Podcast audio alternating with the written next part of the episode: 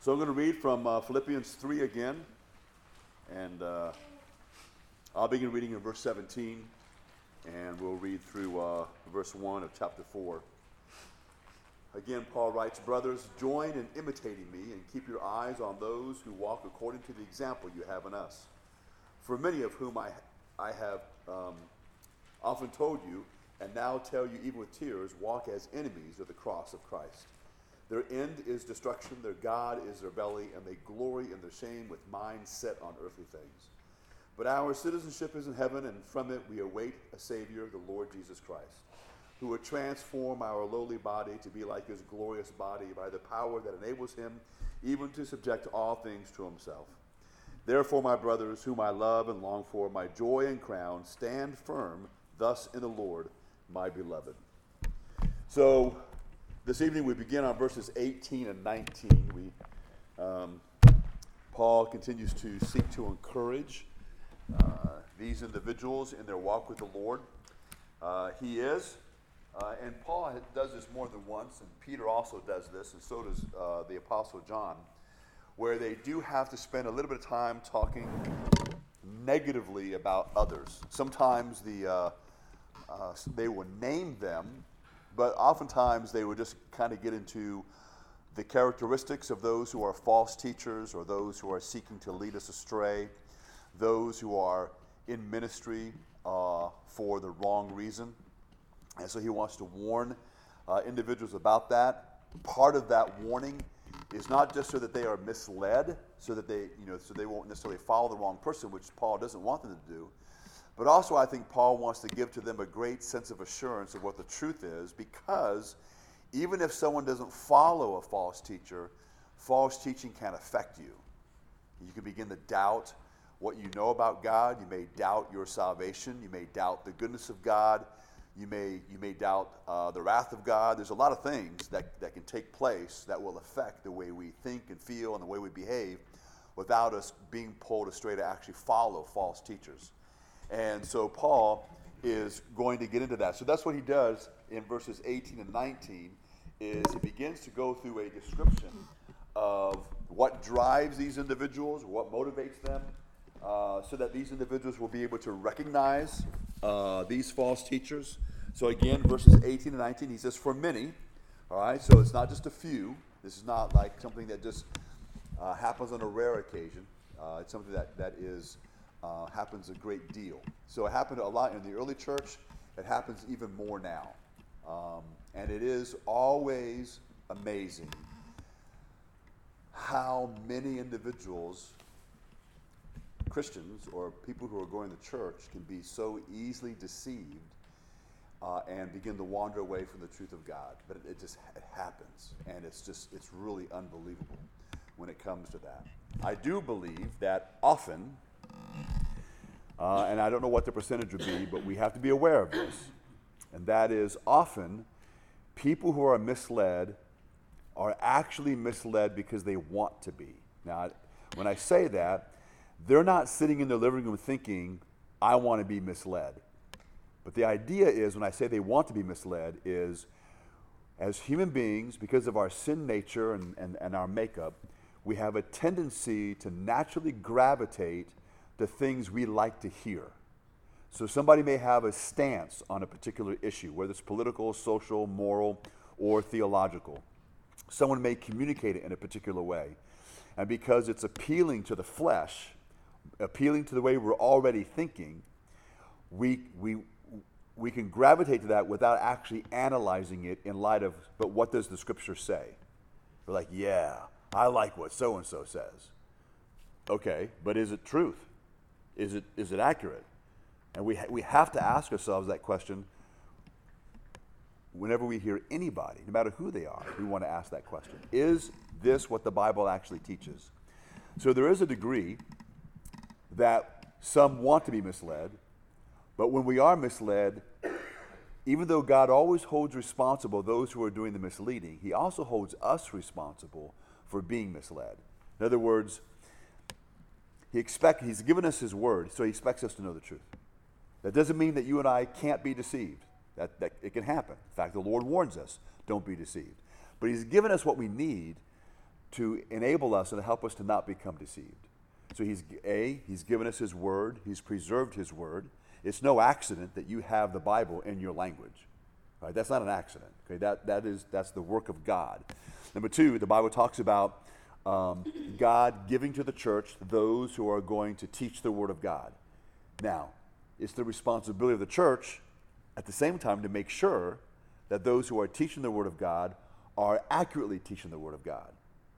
Right now, so that doesn't mean that you, you know, you may you may not know as much as the guy who's teaching, but because we're teaching out of the book where it's written, you can you can tell at times when when they're deviating or when they're when they're moving away from the scripture. Now, not everybody's going to be able to tell that, but then within the church body, remember there are those that God also gives the gift of discernment.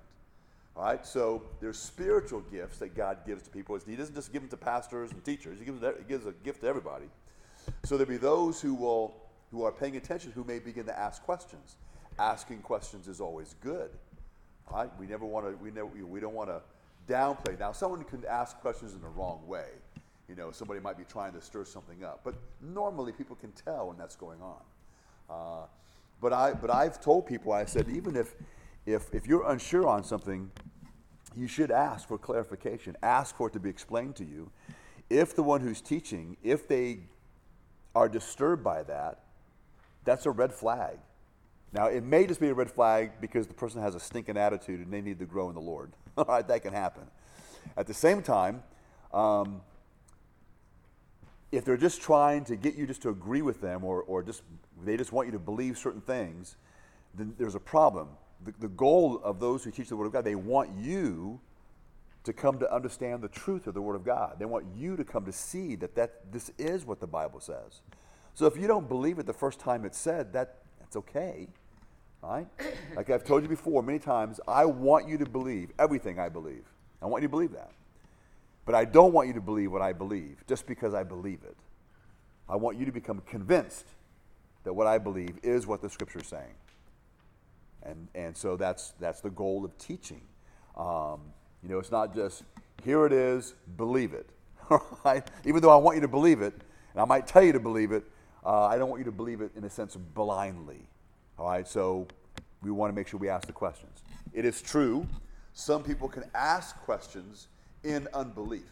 In other words, you don't like what's being said, so you challenge it. Now, that's not always wrong, but if you challenge it and the answer is forthcoming based on Scripture, then, then the onus is on us. We, we need to submit to what the Scripture says, period. So, so there's always this responsibility on, on both parties, so to speak.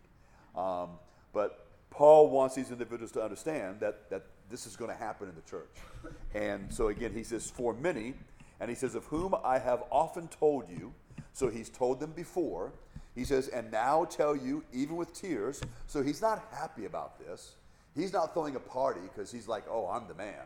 No, he's really bummed about this. He says they walk or they live their life as enemies of the cross of Christ. So it's really very strong language.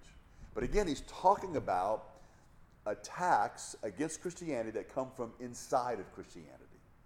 Right? We, we understand there's going to be attacks from outside of Christianity. But the problem here, the greatest danger, is the attacks that come from inside of Christianity.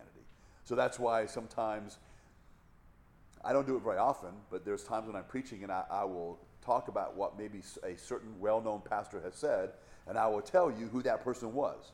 That's important because what they've said is not just a little off, it's completely contrary to what the scripture says. Yes, sir. Aren't those uh, goats that have uh, infiltrated among the sheep? And shouldn't the people that are born again—they've got the Holy Spirit—so they should, have discernment on these things. They should, but they don't. The Bible even says that there's times the elect will be deceived. So we have to, that's why the Bible says we have to study Yeah. to show ourselves approved to do what? Rightly divide the word of God. So what's the assumption? You can wrongly divide it. So just because we have the Holy Spirit doesn't mean you're going to pick up on it. No, but if you have the right attitude and, uh, and uh, you're searching for the truth in the Lord, Mm-hmm. I think the Holy Spirit being there is the big difference. Yes. Again, That's true, but you just can't make a general statement because a person can be doing all those things and they've only been a believer for six months. They don't know enough. And they can be easily led astray for the rest of their life. So that's why, again, in a church, A, we have a mixture of both belie- of long term believers and young believers. We're supposed to be looking out for each other. Um, and so we, so we can't, so we, we can't make a general statement in, in the sense that if a person's a believer and they're walking right and they have the Holy Spirit, they won't be deceived. That's not true. That, the Bible doesn't teach that. The Bible teaches that we can be deceived. That's why there's the warning. Because we can, so we have to do things to prevent that. Well, how do we prevent that? Well, by reading the Bible, studying the Bible, getting together as believers, worshiping God together, praying together, praying for each other, praying with each other, all those things. And even then, we're still dependent on each other to, uh, to be kept from being led astray. Because again, remember, some people have the gift of discernment, but not everybody. And so some will be more keen because remember that um, uh, false teachers can be really very clever. All false teaching, they teach the truth. It's a mixture of error and truth together. And that's why it's, it can be appealing and why sometimes we don't pick up on it right away. I mean, it, it's going to happen to everybody. It happens to all of us. All right, so there's no shame in that. Um, just it happens. But that's why we continue to, to remain disciplined and read. And we may be shocked, we may be surprised when someone says something, you know, wow, I didn't see that coming, or I didn't know that. And then there's individuals who, for some reason, change along the way. All right, there was a guy who wrote a, a great book on the attributes of God, and then 10 years later, uh, this individual is denying God. You're like, whoa, where did that come from? And so, if someone's if someone is reading his works, and there, those works are being promoted, and they happen to pick up some of the later works, well, they're thinking, well, this this guy's I've been told this guy is is right is spot on, and the guy takes him out in the left field.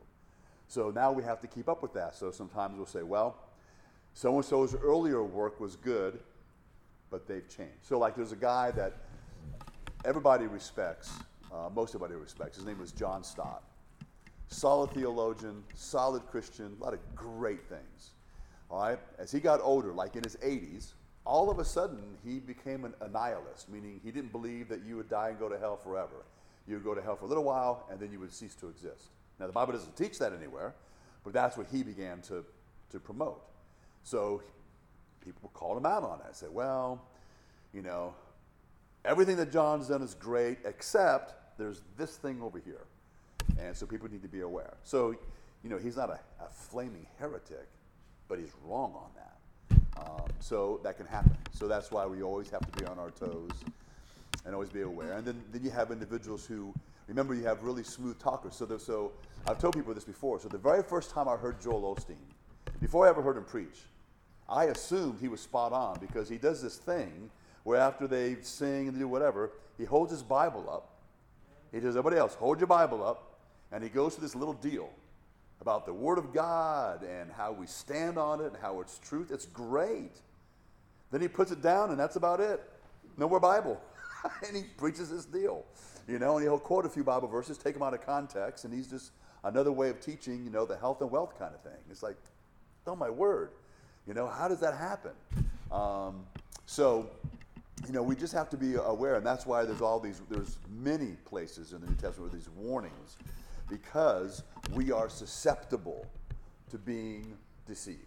We're human beings, we're susceptible to that. So we have to know that. Uh, and that's why even uh, Paul tells um, in another letter, he says, You need to teach faithful men the word of God because basically so they can defend the truth um, because the attacks are very subtle. Uh, we've gone through a thing before uh, where uh, Earl, not Earl, what's Bartman's first name? Hmm? What's Bartman's first name? Carl. Carl? Carl Bartman? No, the one who used to, he went, he went to Wheaton College and then he went to Moody and now he, he's full on liberal. He's writing books saying the Bible is untrustworthy and oh, oh yeah, Bart Ehrman. I had the I had the first letters mixed up. So Bart Ehrman. So So we talk about Bart Ehrman and what makes him very dangerous, because he's really, he's actually, I think, a very dangerous false teacher. Number one, he has credentials that we normally associate with people who are solid. Went to Wheaton College and he went to Moody, especially Moody. All right. Number two, he because he he knows our language. I mean, that's how he speaks like an evangelical. Number three, he's very good at um, the uh, being where he cleverly mocks Christianity. Right? So he's able to try to undergird your faith, not necessarily with facts, because he doesn't have any facts to do that. But he takes the evidence that we have that clearly show the Bible is trustworthy, and he finds a way to cast doubt on it. And part of the way he does that is by the way he says things. So anyone, anyone who teaches like in a school, like let's say if you were a history teacher, and let's say you were teaching uh, American history, and that's all you taught.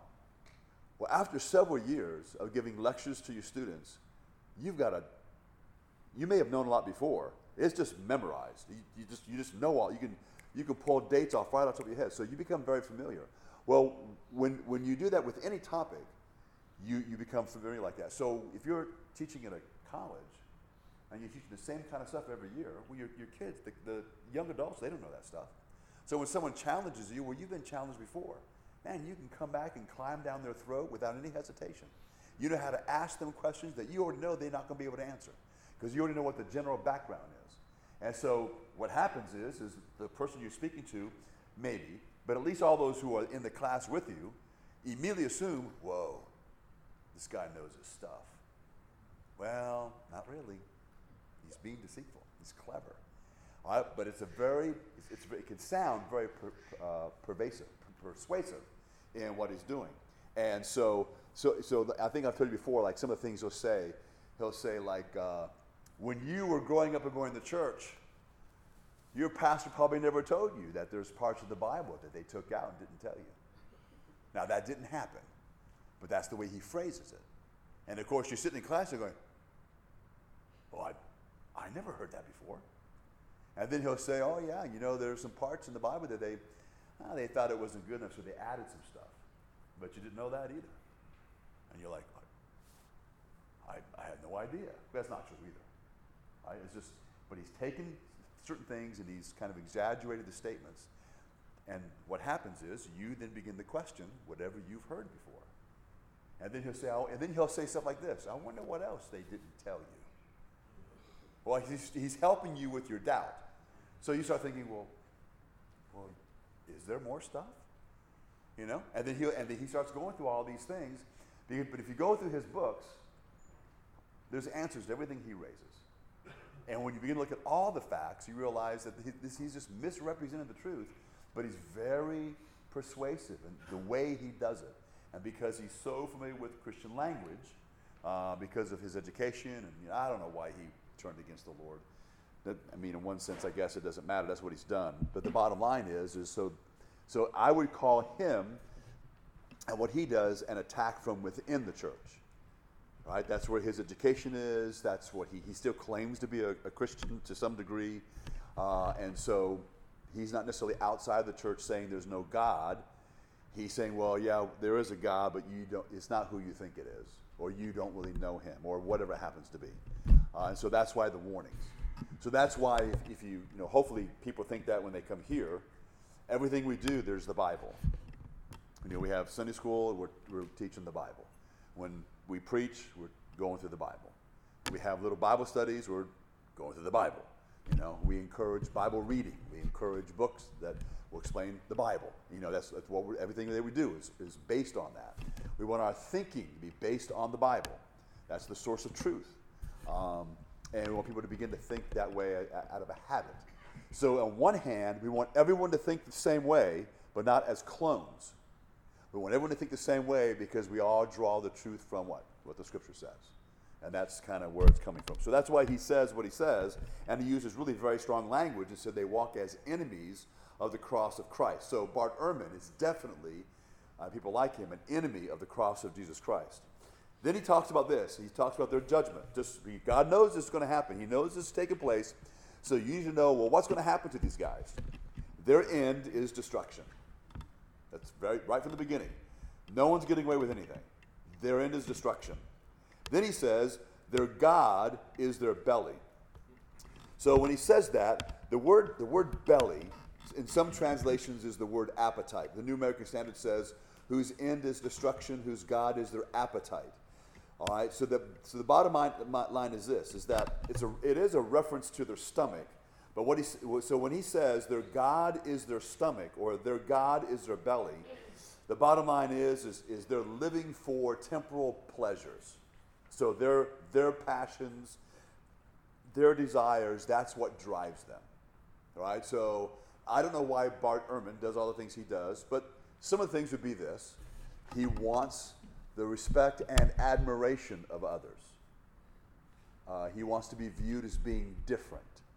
He wants to be viewed almost as a hero because he was in the world of Christianity being deceived. Because he'll say things like this. He'll say, Well, I learned da da da da da da, and then he'll make this statement. But then one day, I began to think for myself. What does that sound like? Who's the hero? Well, it's him. For whatever reason, he broke out of being a drone or being whatever and began to think for himself as if that's the highest thing. Now, just so you know, from the very beginning, God actually wants everybody to think for themselves. God wants you and he wants me to think for ourselves. Right? That's why he gives us the word. Right? But he is the source of truth. And you can't get away from that because what is true is true. So, submitting to the Word of God does not mean you're not thinking for yourself. Logical thinking, rational thinking, actually comes from God. The ability to think that way, the Bible is written that way, the Bible presents itself that way. It's always presented logically, rationally. There's nothing in there. God is never asking us to believe anything that is illogical. Even when it comes to miracles, to believe in miracles is not illogical. You have to begin with the definition of who God is. Who is God?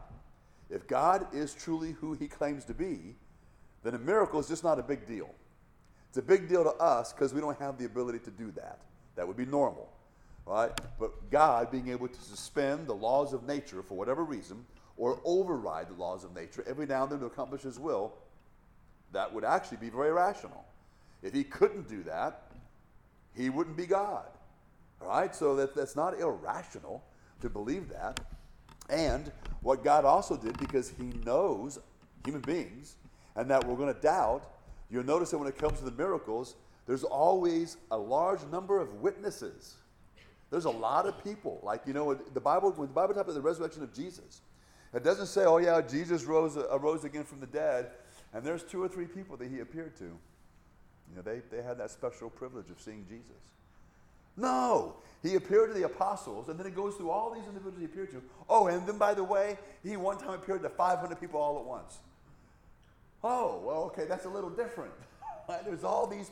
So when the Bible was written, and the gospel was being recorded, um, there were plenty of people who were alive who could say, oh, no, no, no, no, no, no, that didn't happen. People go, well, actually, I, I know two or three people who they said they saw the Lord. I guess they're not the only ones. I mean, and remember that along with the miracle of the resurrection of Jesus, remember that along with that, the, it says in the Bible that the graves were open, and there were some other people who rose from the dead too. Some of those who were recently de- who were recently deceased. That would be kind of jarring for most people. Um, I don't know about you, but you know, I believe in God. I believe in miracles, the whole thing. However, you know, I've conducted funerals for. I've done a lot of funerals. If somebody gets up out of the out of the casket, I'm going to be in shock. I mean, I know God can do that, but I'm going to be in shock. All right? Like, whoa, this is not what I expected. Uh, all right? So it's going to be kind of a thing. But at the same time, uh, there's all these witnesses. To all, that's why when the Bible talks about Jesus raising Lazarus from the dead, right? There's going to be these rumors. Well, that was just a trick. So what does the author make sure you know? Lazarus is dead four days. That's beyond anyone being able to be resuscitated. And Jesus didn't, you know, say, well, we can only have so many people who come and you got to pay, you know, 13 shekels a piece to come and see this. No. It was before, the, and there was a large number of people that were there, including people who were his enemies. And then he raised Lazarus from the dead. And they went back and reported, and what, what they reported was they didn't report that Jesus fooled everybody. It's not what they reported. They reported There was this guy that was dead for four days. It was Jesus' friend, and he rose from the dead when Jesus commanded him to come forth. And we know that they all actually knew he did that because when you keep reading in the Gospels, I'm sorry, I'm glad you guys are two rows back because I'm spraying a little bit. But anyway, so what happened was, is that they had another meeting about how to get rid of Jesus, and then it says, and some of them in that group also wanted Lazarus to be put to death because of him, many more have believed in Christ. So they didn't deny that the guy had been raised from the dead. They, they basically said, we need him to get dead again. I mean, I'm like, okay, we, there's a problem here. So, you know, it's all these things in the Bible that God has done for us that helps us to understand that even though something might defy reason, it actually is still reasonable because God has done it in such a way so that there's evidence and proof that, yeah, these things really did take place. And so, which is fantastic. All right, so these individuals then, um, uh, they, they live for their pleasures, that they are enslaved to seeking to gratify their own lust. So, whether their sensuality is in the area of food or drink or sex or the admiration of others or whatever they think they're going to get from others, it is mastering them. That's what they're led by. They're led by their gut uh, in that sense. And so these men posed as Christians, and then it says, and they glory in their shame. So they, they brag about what they do. So now I've read several different books about, about a lot of different types of uh, evangelists and what, what goes on. And in some of the more charismatic circles, um, at most of these rallies or most of these revivals or meetings, you know, they take an offering. And so I have I've read some of the detailed accounts of individuals who were working with Benny Hinn and Kenneth Hagin and Kenneth Copeland. And when they would pass around, you know, they would have huge, I mean, huge meetings. We're talking like thousands of people that would come every night 5,000, 10,000, whatever, whatever it is. It's gigantic. When they would collect the money, then they would take all the money in the back, and so they had basically, you know, like you, ha- you have to have somebody count the money because you got to deposit, and you got to pay bills, whatever. And so they have the money, and so they, they divide the money up. You have checks in one pile, $100 bills in one pile, $50 bills in a pile, $20 bills in a pile, $10 bills, $5 bills, and $1 bills. There's so much cash coming in with some of them that the laundry baskets that they use to collect the money in the, in the back, the ones and the fives all go together and they just toss it in the corner. And the people who work there, if they want to grab some, they can grab it. They don't even bother with it. It's not worth their time. And they count the tens and ups, and of course the checks, and that's what they deposit. And they make they bring in a couple hundred grand every night in some of those cases. All right? What drives those individuals? It's the money. All right? And they brag about it. You it's, it's amazing. You listen to some of them talk about, you know, God wants you, meaning that they want God wants you to buy me a, a, a G7. You know, that's the latest jet that uh, is made, and, and that you know, so I can do the work of the Lord. And so, and they brag about it. And when they get the money, 15 million, 20 million, whatever it is to buy that jet, then they brag about it. And there's people out there just going, Amen. I, I just don't, I don't I mean, I just think that God wants you to buy me a new truck. I just, I don't want to need a jet, but no. All right. All right. So, but the bottom line is, is that's what that's what drives them. And there's plenty of situations where these individuals have have been caught by those who aren't in the inner group, where they hear them bragging about various the, the things that they do that are really shameful. Um, and then there's all of the we won't, we won't go into detail, but all the the sexual issues that a lot of these ministries have had. It's just, it's unbelievable what goes on. Um, it's no different than what you hear going on in political campaigns and what you hear going on for those who are super rich, who don't think they're accountable to anybody, you know, where they abuse people, they use people, they use people as objects, um, use them and throw them away. Um, there's all kinds of stuff, and that goes on. Now, not everyone who's an evangelist, that happens, but it happens within Christianity. Um, and so that's why the warnings that Paul gives here and says this is what drives them. This is why what leads them. Ephesians chapter 4, beginning of verse 17. Paul says this Now this I say and testify in the Lord that you must no longer walk as the Gentiles do in the futility of their mind. So here, the word Gentiles is he's basically using that um, for pagans. All right. He says they are darkened in their understanding. All right. So he's going to he's describing. This is what this is a pagan. Okay. So a pagan is is a person who's every single person who's not a Christian is a pagan. All right. That individual lives in denial of God. They, they still may say they believe God exists, but you live as if God is either unimportant or you live as if he doesn't exist. So that's really what matters. So, uh, and so because of your sin, your, you don't become stupid, but your ability to reason, especially about spiritual things, goes dark. Right? You're not able to, to think real well or clear. Right? Because sin, sin can cloud our judgment and, and affect us. So he says, they are darkened in their understanding and they are alienated from the life of God. All right, so they are separate from the life of God. What God, how God wants us to live, they're separated from that. And he says, why? He says, because of the ignorance that is in them. Well, what are they ignorant of? Well, they're ignorant of God. How do we? There's only one way to learn about God. It's the it's the Bible. Okay, it is not your experience. You judge your experience by what the Bible says. The only way you can tell if you have, if someone says, Well, I have an experience and I know that I met God, the only way you know that's actually true is does it match up to what the Bible says? If it doesn't, you, you may have had an experience, but you can't say that it was the God of the Bible. And you should not do that because you don't know that. Right? The Bible tells us clearly Satan appears as what? An angel of light. I mean, it's clear. Right? It, it, it happens and it can happen. All right. So the bottom line is, is these individuals who their their understanding is darkened, they're separated from the life of God because of the ignorance that they have, and part of that ignorance is because it's due to their hardness of heart. All right. So they may they uh, individuals like this can read the same Bible that you read, but their heart is hardened to the things of God. So they're not perceiving what God is saying. Right? They may they, they will understand some things but they're not getting it. They're not getting it the way they should because the heart is hard. That's what, that's what sin does. It hardens your heart. It hardens your heart to the leading of the Holy Spirit. It hardens your heart to your own sin. It hardens your heart many different ways. And that's what he's saying.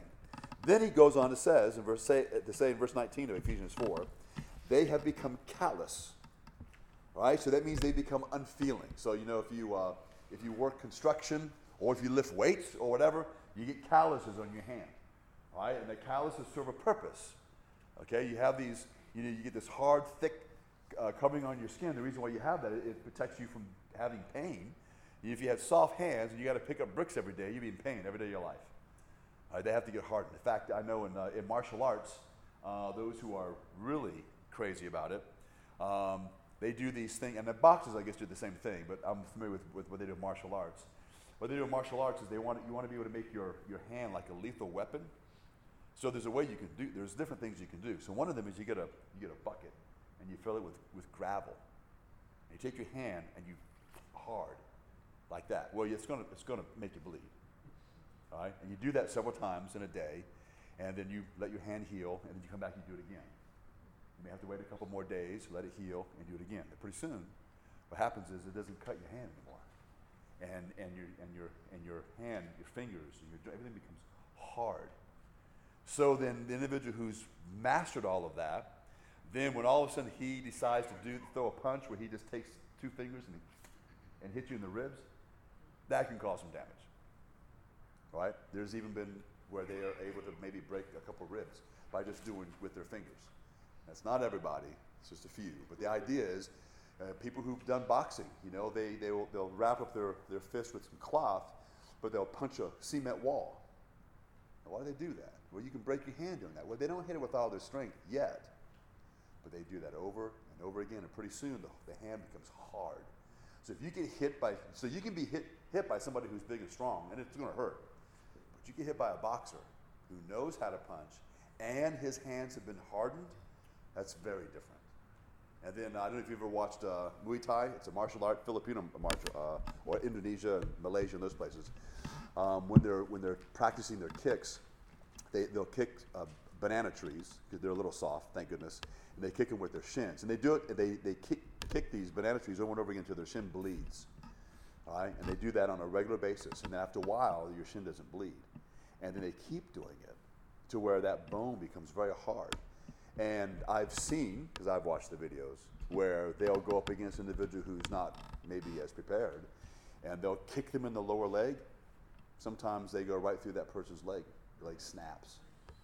Other times they just the, the bruising is so great because that it's like getting hit with a baseball bat, but it's that person's leg. So all that so that's so when he says these individuals become callous, what's made them callous? Their sin. Right? We, they become hardened to that. So when we become hardened, you're hardened to the things of God, but you're also hardened to other people. Right? You're hardened to the truth. Um, it's, it's kind of like you're kind of being sealed in by your sin. And, and then he says this, and they have given themselves up to sensuality. So again, whatever it is their lust is, they've given themselves over to that. In other words, as far as they're concerned, they're not trying to pretend that they're not pursuing that stuff. They're, they're pursuing money, they're pursuing power, they're pursuing influence, they're, they're pursuing um, uh, sexual deals, they're pursuing all of that. That's, that, that. They're all in on those things. They may not be doing all of that, but they're doing some of that depending on whatever their, their own deal is. And he says, uh, so they give themselves to sensuality, greedy to practice every kind of impurity. All right, so being greedy means that, that, that obviously it's not only driving them, there's, there's this insatiable appetite. All right, they want more, and what they want are things that are impure, and that's what they're lusting after, and that's what they're, in a sense, committed to. Now, he's talking about individuals. He, he, he says, look, don't live as the Gentiles. This is how, this is how pagans live. And of course, the warnings we have here in uh, Philippians and the warnings you have in Peter and the warnings you have in 1 John is that's what false teachers do as well. Same thing. That's how they're living. So again, they, the Gentiles, have become callous. They've gone past feeling. They were insensitive to pain. Uh, in context, again, they've become insensitive to shame. They have given themselves over to sensuality for the practice of every kind of impurity with greediness. Let me uh, read you what James Dobson wrote this many years ago. And he's just talking about uh, society in general. So uh, listen to what he says. He's making some comparisons. He says, and, the reason why he does this with our society is, you know, we, as our, as our country changes, remember that I don't think that we've ever, we've, I don't think America's ever been a Christian nation. It's never been a Christian nation. But it has been a nation that is heavily influenced by the Bible. That is true. And a lot of our morals and a lot of our culture has been shaped by the Bible. And as we see our culture changing, it's because we are moving away from that. So remember, a person cannot believe the Bible the way we do, yet still follow some of it. They, they'll still say, well, yeah, some of that's, that's good. I, I, I recognize that there's some truth in here. Or I recognize that, yeah, as a society, we should follow some of these morals because it's good for society, it's good for everybody. So there's an influence that's there, and, and even that influence is kind of it's fading fast in our country. So he's noting how, in general, he's looking at a particular area, how just the overall tendency of how we look at things has changed. So this is what he's writing about. 1960. Out of wedlock pregnancy used to be a matter of shame. When it happened, couples often did a quaint thing. They would slip off and get married so that the child would have a name and the influence of a father. Girls who slept around were often ostracized by their fellow students. A pregnant teenager was sent away to have the child rather than risk the censure of the community. 30 years forward, 1990, one out of five babies born in America was conceived out of wedlock. In Washington, D.C., illegitimacy was an alarming 55%. In many schools, the virtuous girl was considered odd and was subjected to the same scorn and ridicule that was once reserved for the easy girls 30 years earlier. Surveys revealed that many of our sons and daughters were embarrassed to admit their virginity. So he's just showing just how, in general, the way we view that. So, like before, if a girl was in high school or she got pregnant, uh, the parents would take her out of school. They might move her, or they might move to another town because of the shame that it brought on the family. Today, we applaud. And um, literally, they applaud. This happen, I've seen it happen in, in schools. Now, it, I'm not saying that we should somehow put down the individual who's gotten pregnant. It's, it's, it's an unfortunate thing all around. But there's a difference between celebrating it, right, which is what happens now, because it's been proven over and over and over again, just in general, how that affects that woman and the child. The degree of poverty or, or the chance of, their, of them living in poverty goes way up.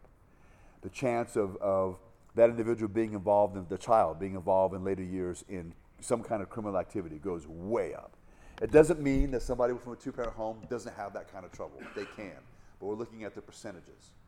And so there's a lot of things that are against them. All right? But and so we have in our country still the percentage of individuals who are having babies out of out of wedlock and because there's this whole idea of kind of poo-pooing marriage. You know, it's a bad thing and it's just I mean it's just we see all these stats that reveal how crowded our prisons are. And I'm not one of those that says, well, the, the more single parents you have, the greater the, popul- the prison population. It is true. I don't think that's the only contributing factor, but it is a contributing factor, one that has to be considered. When it comes to um, all the problems we have when it comes to juvenile uh, gunplay, that you know we have, I think we've had all these shootings or whatever. Right? A lot of times, a lot of times, the shooters are individuals that are in the 20s or younger. I mean, it's just unbelievable. All right. Well, part of that goes back to this idea we used to hold parents responsible for their kids. We don't do that anymore. Um, there was a true story. This happened in 19, in 19, early, I think it was the early 70s. The town in Indiana, don't remember the town, and they had a huge problem with uh, graffiti and vandalism. I mean, huge. Like a lot of towns, there was a 10:30 curfew. If you were below the age of 18, you're supposed to be home. You can't be on the street after 10:30. A lot of a lot of cities have that. They just don't enforce it. So what this judge did, you know, is one of those towns small enough that a judge has actually quite a bit of power. So what the judge did, he said, you know what? You got to go to the sheriff. He said, we need to we need to address this problem because we're we're having we're having some huge difficulties. So this is the plan. The plan is is the police are going to pick up all these individuals who are out after 10:30, but it was going to be a little different. They were going to take them home and arrest the dad. But the dad in jail at night. What happened was within three days, vandalism dropped a hundred percent. I mean, it just like boom, gone. All right, you, yeah, mom and dad knew where the kids were. They were home because dad's not going to jail for what Timmy does any longer. That, that ended it. And so this went on for about a month. I mean, people were safe at night. All the other kinds of crimes went down. All the property crimes dropped, as well as the vandalism. Everything just dropped. It was amazing. Then a lawyer from the ACLU heard about it, said it's not constitutional. And so they sued the town and said, you can't do that. You can't arrest the dads for what for the kid being, you know, for truancy. And so when they basically forced the judge to and the sheriff to no longer do that, then crime increased by almost a thousand percent overnight. That's just that's what happens. All right. So in our society, when you want to talk about education, all that, I'm not saying it's all the parents' fault, but it seems today that everybody's concerned about only one thing: who's to blame. There's plenty of blame to go around. It, it doesn't even matter any longer who is more to blame. It's everyone. And to fix it, I don't think anybody wants to do it. Not really, because of what it would take. You want to fix? I believe in Chatham County, school system stinks. You want to fix it? You got to go all the way back to kindergarten. No longer pass kids because they've had a birthday. Because in our town, they do that. You have a birthday, you will pass until you get to high school. In high school, they say, well, you're no longer going to be promoted just because of your age. Well, you've conditioned them since kindergarten to not do their work. I mean, some do their work, but I mean, you know what I mean. So that's all these things that have changed. So what happens is, is society as a whole is no longer offended by any of these things. We're just worried about the blame and it's just all this crazy stuff. But it goes on in the church as well. And so it affects the morals and the morality of those in the church as well as the society and we have this problem. It all goes back to man moving away from what God has said, moving away from the scripture. So there's two, uh, a couple of uh, practical applications in light of this. Number one, don't be turned from the truth of the gospel because of the presence of hypocrites in the church. You hear that all the time. People say, "Well, I don't want to go to church. There's hypocrites there." Now, I, it's not said to me very often, but it is said sometimes. And I will, and I agree with them. I go, "You're right." So I pastor a church. I know there are hypocrites in my church, but I know there's more hypocrites in Walmart than there is at church. Do you go to Walmart? Well, yeah. Well, why do you go there? There's hypocrites there. There's hypocrites everywhere. Right?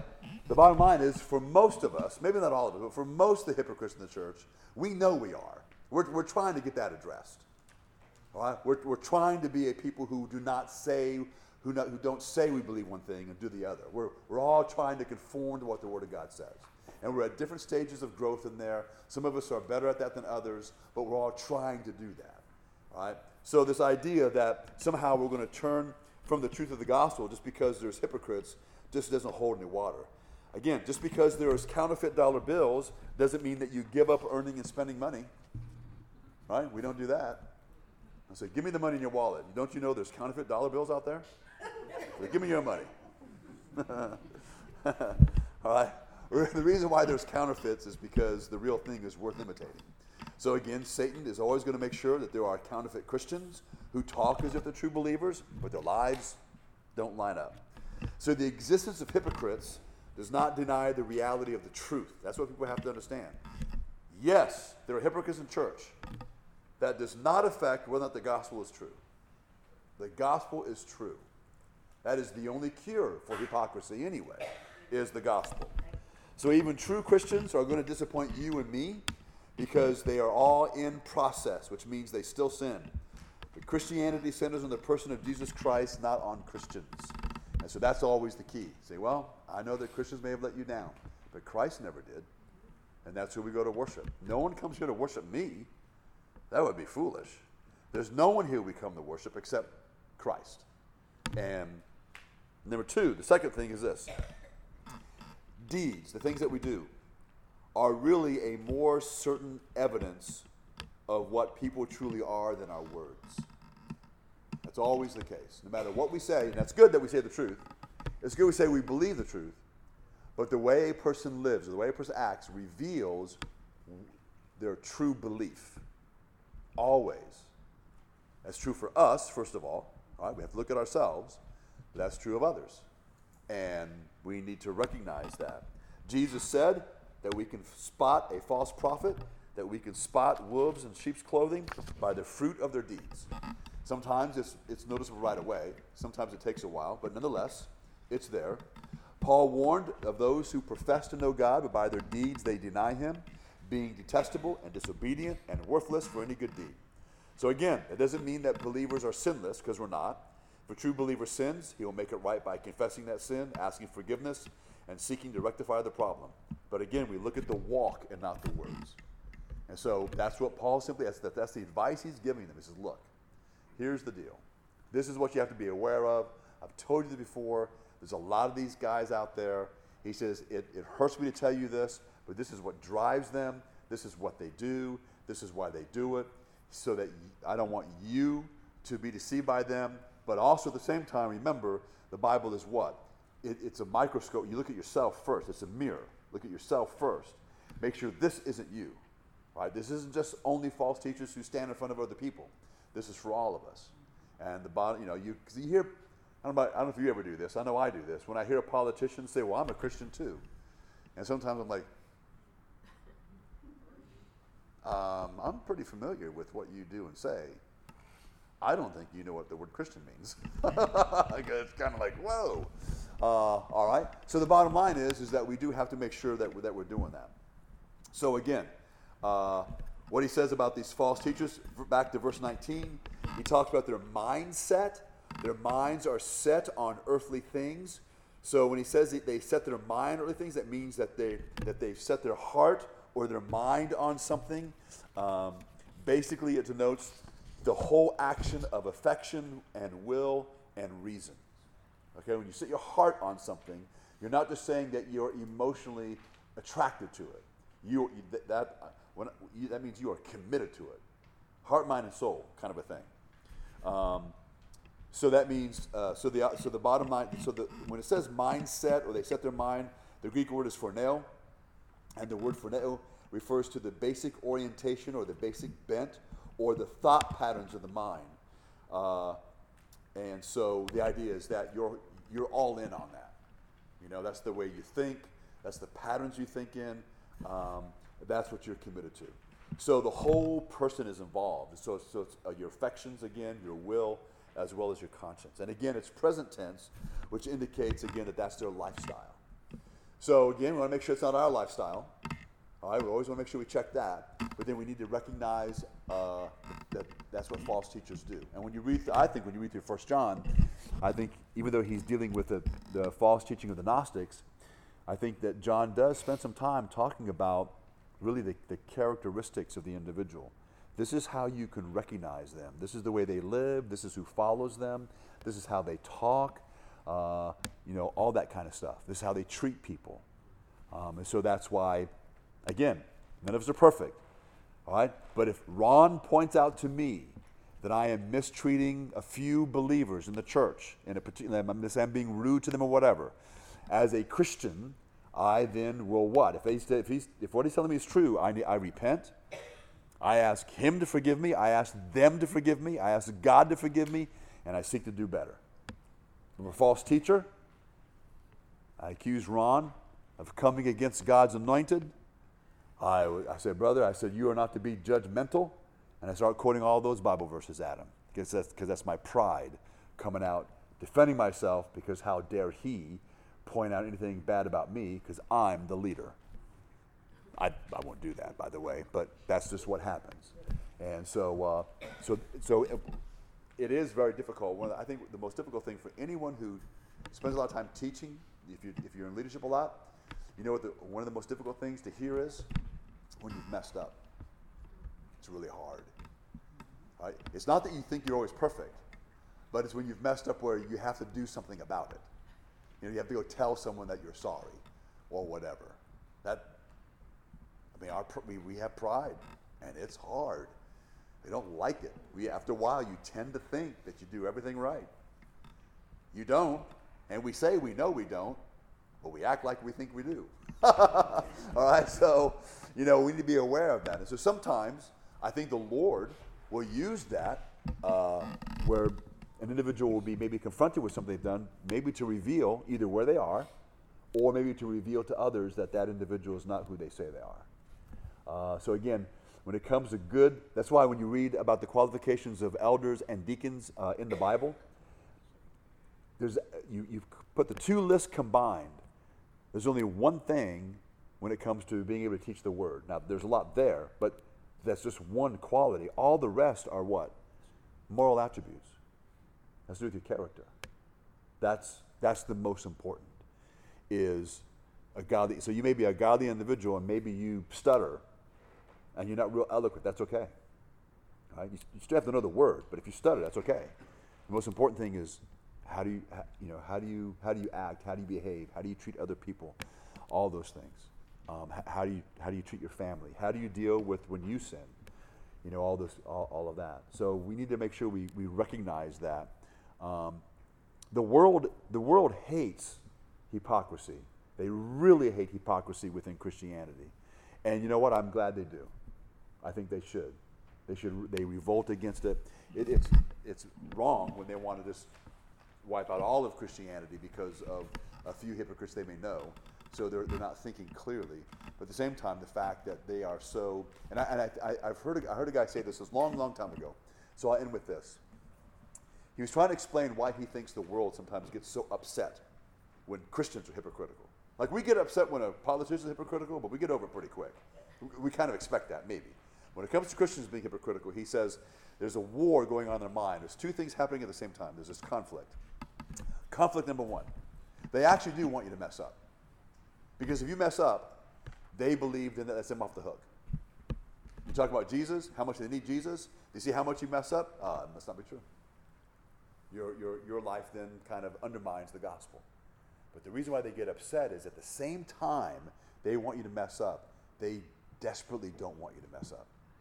They want there to be solid truth that they can kind of hang their hat on. They want that to exist. And so when we mess up, what they thought was that anchor is gone. And, and they get angry about it. I don't, I don't think it's true in every case, but I think there may be a lot of truth in that. And so it's a good thing that they get upset. And so, again, before you get upset at others for being hypocritical, make sure you get angry at yourself for being hypocritical. Um, and we'll probably go a whole lot farther and we'll get along a whole lot better if we do that. Let's pray. Father, we just thank you again for the warning that Paul has given to the Philippian believers. We thank you, Father, for the descriptions that he's given. We know, Lord, it carries a great deal of weight because it's in your word. And we also know, Lord, that there's a, a long list of ramifications that, that, you know, the cause and the effect of false teachers, of hypocrites, and how we are to respond to all of that. We just pray, Lord, you help us to kind of be able to think through that, kind of process that. That, Father, it would motivate us to, to continue to seek to do what's right in your eyes. We desperately need your help, Father, because we, we can so easily sin. We know, Lord, that the flesh really is weak. And even though the spirit is willing, that the flesh is weak, and, and at times we can have a great struggle. But the good news, Lord, is that you don't give up on us. You do and you will give us the strength of your spirit. You will continue to guide and direct us. And as it says in 1 John, we confess our sins, you will cleanse us. And so, Father, for that we, we thank you. We ask now, Lord, that as we're dismissed from our time together, that you will bless and watch over us. We pray, Lord, you help us as we pursue righteousness. We pray, Lord, that you will give to us a great joy as we know you better and better each day. And we ask you to allow us to come together again Sunday to be able to fellowship together and to worship you. And we ask these things in Christ's name. Amen.